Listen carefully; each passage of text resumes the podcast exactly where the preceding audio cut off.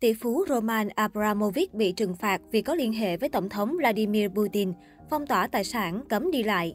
Tỷ phú Roman Abramovich và câu lạc bộ Chelsea vừa phải đón nhận lệnh trừng phạt nặng nề. Theo đó, Chelsea không được bán vé cho cổ động viên, trừ những người đã có vé mùa mới được đến sân theo dõi các trận đấu. Ngoài ra, đội bóng thành London cũng không được mua bán cầu thủ và phải đứng ngoài ở thị trường chuyển nhượng hè năm 2022. Các cầu thủ và nhân viên tại Chelsea vẫn được trả lương bình thường. Trong khi đó, ông Abramovich bị Anh phong tỏa tài sản và cấm đi lại. Ông là một trong số 7 nhà tài phiệt mới của Nga bị Anh áp lệnh trừng phạt vì khủng hoảng Ukraine. Như vậy, Abramovich chưa thể bán Chelsea cho chủ sở hữu khác. Bên cạnh Abramovich, những cá nhân bị trừng phạt khác là Oleg Deripaska, nhà tư bản công nghiệp hàng đầu, Igor Sechin, giám đốc điều hành Rosneft, Alexei Miller, chủ tịch Gazprom, Ari Kostin, chủ tịch ngân hàng VTB, Nikolai Tokarev, chủ tịch công ty ống dẫn quốc doanh TramSnap và Dmitry Lebedev, chủ tịch hội đồng quản trị ngân hàng Rosia. Bảy cá nhân mới bị Anh cho vào danh sách trừng phạt vì được cho là có liên hệ với Tổng thống Nga Vladimir Putin. Họ nắm giữ số tài sản có tổng trị giá lên tới 19,74 tỷ đô. Không thể có nơi hạ cánh an toàn cho những người ủng hộ đòn tấn công của ông Putin vào Ukraine. Thủ tướng Anh Boris Johnson khẳng định. Lệnh trừng phạt hôm nay là bước tiến mới nhất trong nỗ lực của Anh nhằm ủng hộ người dân Ukraine, ông Johnson nói. Thời gian qua, ngày càng nhiều nhà lập pháp Anh kêu gọi chính phủ trừng phạt ông Abramovich và các nhà tài phiệt Nga khác. Họ cho rằng chính phủ của ông Johnson hành động không đủ nhanh so với Liên minh châu Âu, EU và Mỹ. Trước đó, ông Abramovich đã mở bán đội bóng Chelsea, nhưng quá trình ấy sẽ bị ngăn chặn do lệnh đóng băng tài sản và các lệnh trừng phạt của Anh.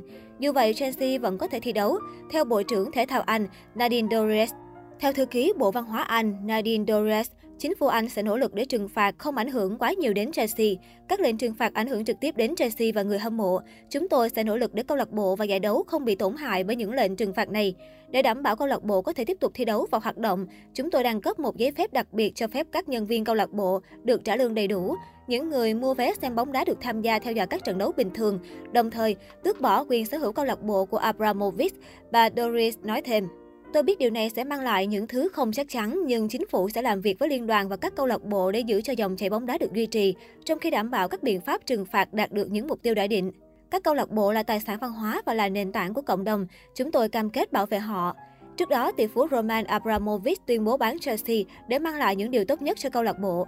Tôi muốn xác thực những đồn đoán được truyền thông nhắc đến thời gian qua liên quan đến vấn đề sở hữu Chelsea. Như tôi từng tuyên bố trong quá khứ, mà quyết định tôi đưa ra đều xuất phát từ lợi ích cao nhất của câu lạc bộ. Trong bối cảnh hiện tại, tôi đã đi đến quyết định sẽ bán câu lạc bộ vì tôi tin rằng điều đó mang tới lợi ích tốt nhất cho Chelsea, người hâm mộ, các nhân viên cũng như những đối tác và nhà tài trợ của câu lạc bộ. Quá trình bán đi câu lạc bộ sẽ không diễn ra nhanh chóng, nó sẽ được thực hiện đúng trình tự thủ tục, Abramovich chia sẻ trên trang chủ Chelsea. Trong 19 năm sở hữu Chelsea, Abramovich đã chi ra 2 tỷ bảng để đầu tư cho câu lạc bộ. Đây được tính là khoản vay không lãi mà đội chủ sân Stamford Bridge nợ tỷ phú người Nga. Theo báo giới Anh, chủ sở hữu nào muốn thâu tóm Chelsea đều phải trả 2 tỷ bảng Anh cho Abramovich, chưa kể chi phí mua lại câu lạc bộ. Daily Mail khẳng định Abramovich đang để ngân hàng toàn cầu Ren Group thay mình xử lý việc bán Chelsea. Tuy nhiên, ông chủ của Chelsea quyết định xóa nợ cho đội bóng, đồng thời muốn thành lập một quỹ từ thiện để giúp đỡ các nạn nhân của cuộc xung đột giữa Nga và Ukraine.